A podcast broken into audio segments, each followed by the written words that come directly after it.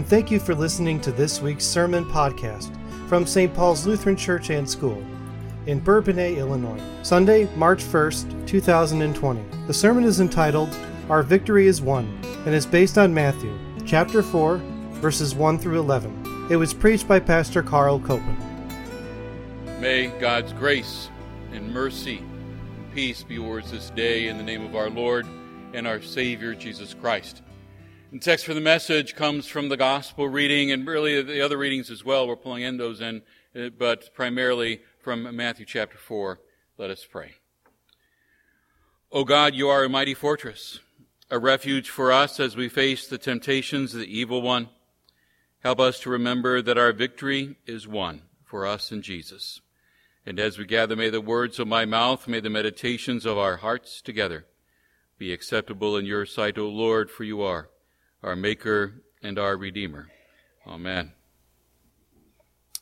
In a periodical titled First Things, uh, Gilbert Meilaender, a, a, an ethicist, uh, uh, recalls a story told him by a German philosopher, uh, Josef Pieper. In October 1943, uh, Josef was temporarily on leave uh, from the military service at home with his family in Munster, Germany. He decided that as he and his wife would take their three young children uh, to the zoo on a lovely summer afternoon. Uh, he had his camera for the occasion, taking some pictures of his kids just a, just a few hundred yards from their house. But it was then that they heard the air raid sirens. Uh, they got down into a trench, and he recalled that suddenly that uh, he had noticed that the uh, garden door to the house was uh, left open, had not been closed, and so he ran back a short distance to do that.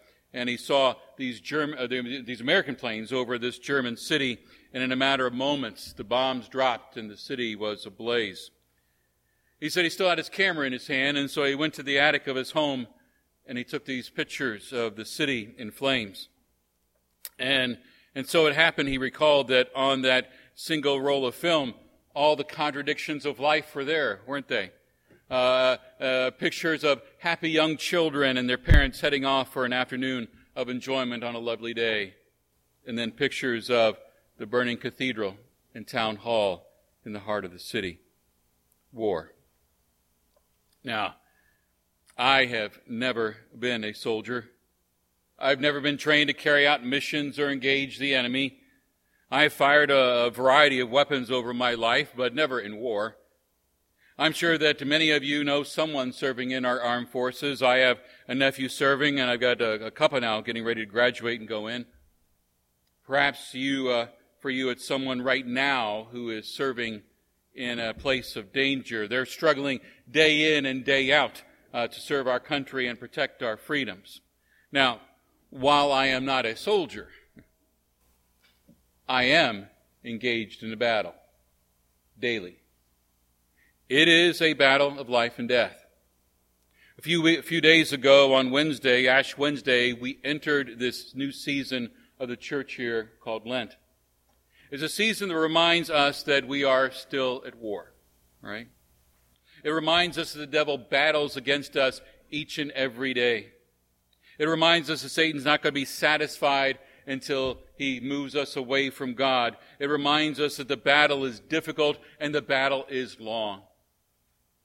But on this first Sunday in Lent, we need to consider something very important, something that we need to remember throughout this season of Lent and really throughout our lives. And we need to remember this is that the war is over. In the words of the hymn we just sang, our victory has been won. The kingdom ours remaineth. Even though we have the victory, there are those battles that continue, aren't there? Battles that we need to remember that that Jesus fights the same old battles for us. It might seem a little silly that in our reading today that Satan tries to tempt Jesus. Uh, we listen to Matthew as he records this, and, and in, the, in the verses right before our reading today at the baptism of Jesus, there are words that we heard similar to last week at the mountain of transfiguration. A voice came from heaven and said, this is my son whom I love. With him I am well pleased. Now, why in the world would the devil go after someone whom God loves and someone who loves God perfectly? Well, isn't that exactly what we heard in our first reading from Genesis? Adam and Eve, perfect, right? Perfect situation, perfectly pleasing to God, and yet even there, Satan is at work. Satan isn't just interested in making bad people of the world worse. He isn't simply trying to make this world a more wicked and sinful place. He doesn't just want some people to be his own, he wants everyone. He wants everyone who lives in perfect harmony with God. He wants everyone who loves God. He wants everyone uh, with, with whom God is pleased. He wants you, and He wants me. By faith, you're pleasing to God. Satan's going to do everything in his power to change that. That means the temptations that you face, the temptation that Jesus faced, are really the same old temptations. Temptations meant to pull you away from God, the God who loves you. Not only does Satan attack with the same kind of people for the same reason, he uses the same tactics. Listen to what Satan does.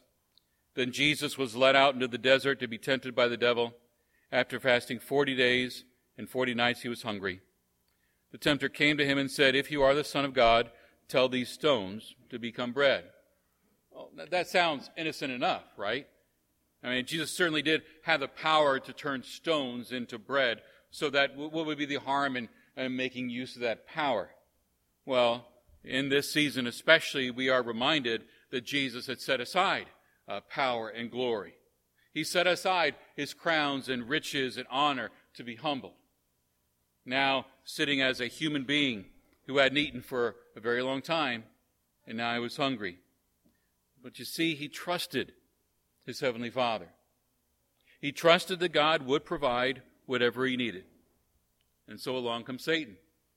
He says, Come on, you don't need to trust God. Uh, you need food. Hey, you got all the power that you need. Just go ahead and do that. It'll be done. Then the devil took him up to the holy city, had him stand on the highest point of the temple. He said, If you are the Son of God, throw yourself down, for it is written, He will command His angels concerning you. They will lift you up in their hands so that you will not strike your foot against a stone. It's as if Satan said, You want to trust God? Okay, go ahead. Let me see how much you trust God. Jump. Give God a little test and see if he holds up to your trust. You know, it's interesting. First, Satan says you don't need to trust God, and then he challenge, wants you to challenge that same very, that same trust. Again, the devil took him to a very high mountain showed him all the kingdoms of the world and their splendor.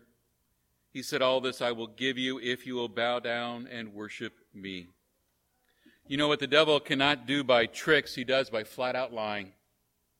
With, with a, a false premise, with empty promises, he offers the world and only has death and hell to give. Same old, same old, right? What we see here is exactly the same kind of temptations we heard about in the Garden of Eden, where, where Satan comes and says, Are you sure that you can trust God? Did God really say that you cannot eat from that tree? Well, that may have been what God said, but what, what does that really mean? You know? My friends, I suspect you know exactly what that means.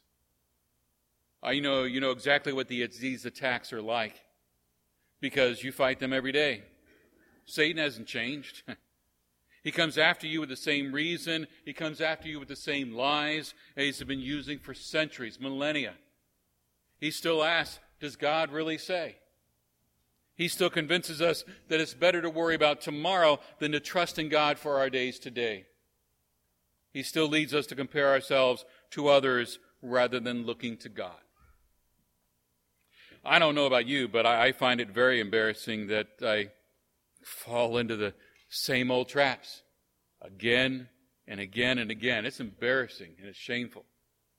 Again and again, Satan comes to you and me with those same old temptations temptations to sin in our thoughts, uh, in, in, our words, or in our actions. And it seems that really the only thing that changes over time is that maybe he doesn't have to work as hard anymore.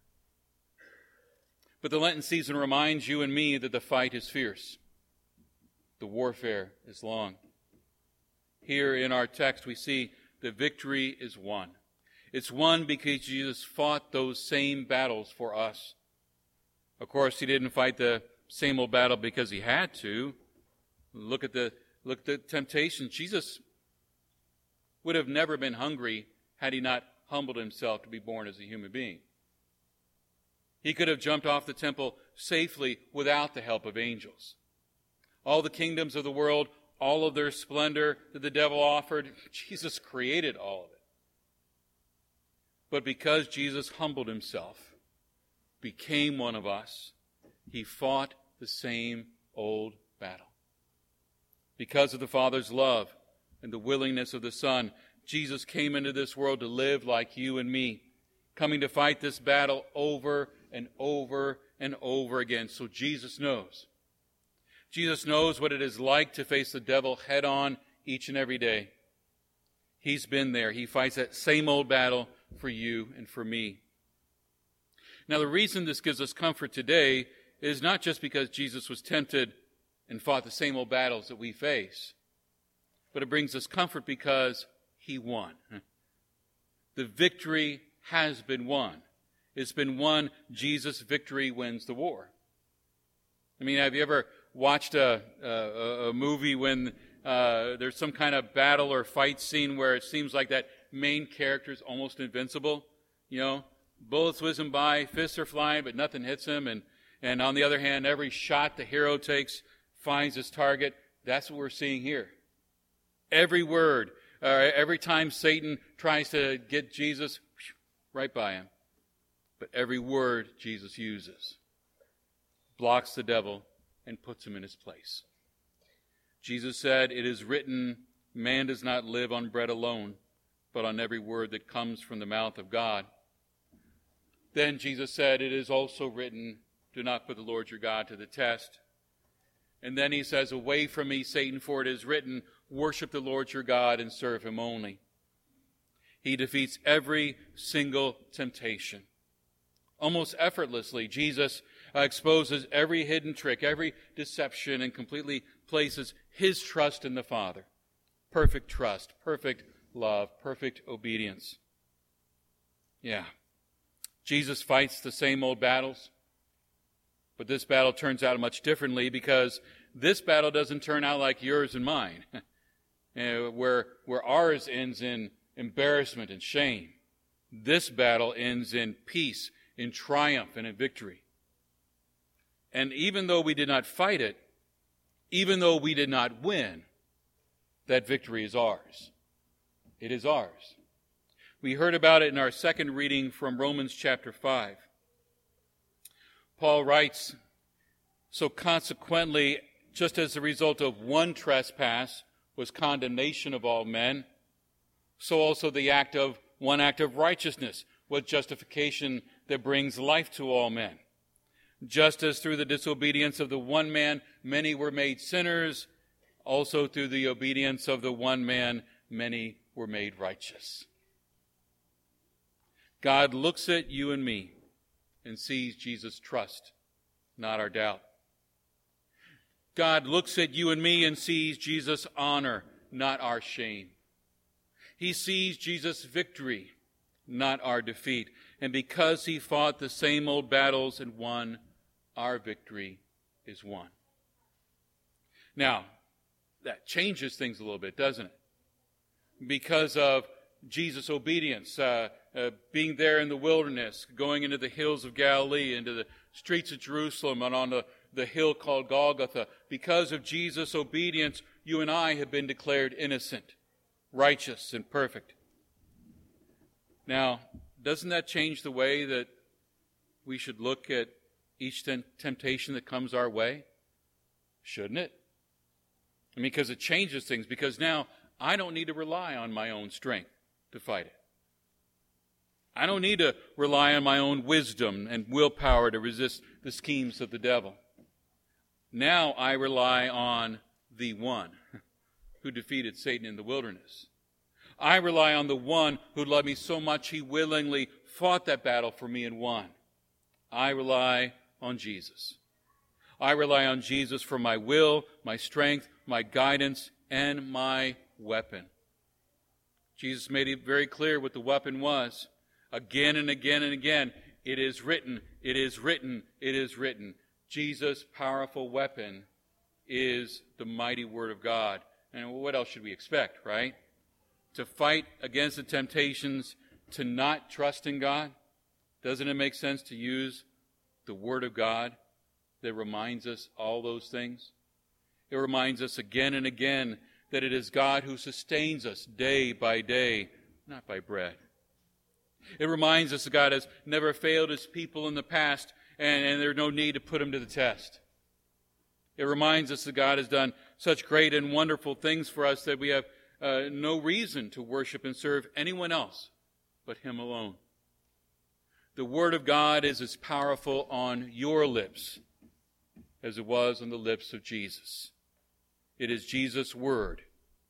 And because it is Jesus' Word that we read on the pages of the Bible, because it is Jesus' Word that we teach and share and study in our, in our day school and in our Sunday school, because it is Jesus' word that we dig deeply to in our Bible classes. Is Jesus' word that we hear and, and read and sing about in this place week after week? Is Jesus' word that is really the key to the miracles of baptism and the Lord's Supper? Is Jesus' word that is our powerful weapon, our only weapon against the evil one? So pick up that weapon, use it, read it, learn it, and then, then let it come. Let temptation come. Let, let sorrow come. Let poverty and persecution come. Let illness come. Let, let death come. Let all these things come after us. Let them attack us. And in the midst of the battle, we can confidently sing just like we did before the message. The word they still shall let remain, nor any thanks have for it. He's by our side upon the plain with His good gifts and spirit. And they take our life, God's fame, child and wife. Though these all be gone, our victory has been won. The kingdom ours remaineth. The victory is ours. Let's live in that life. Amen. Please stand. And now may the peace of God that transcends all understanding guard your hearts and minds in Christ Jesus. Amen. Thank you for listening to this week's sermon from St. Paul's Lutheran Church and School in Bourbonnais, Illinois. You can find this and other podcasts by going to stpaulslutheran.net and choosing an option at the top of the page. Thank you for listening and God's blessings.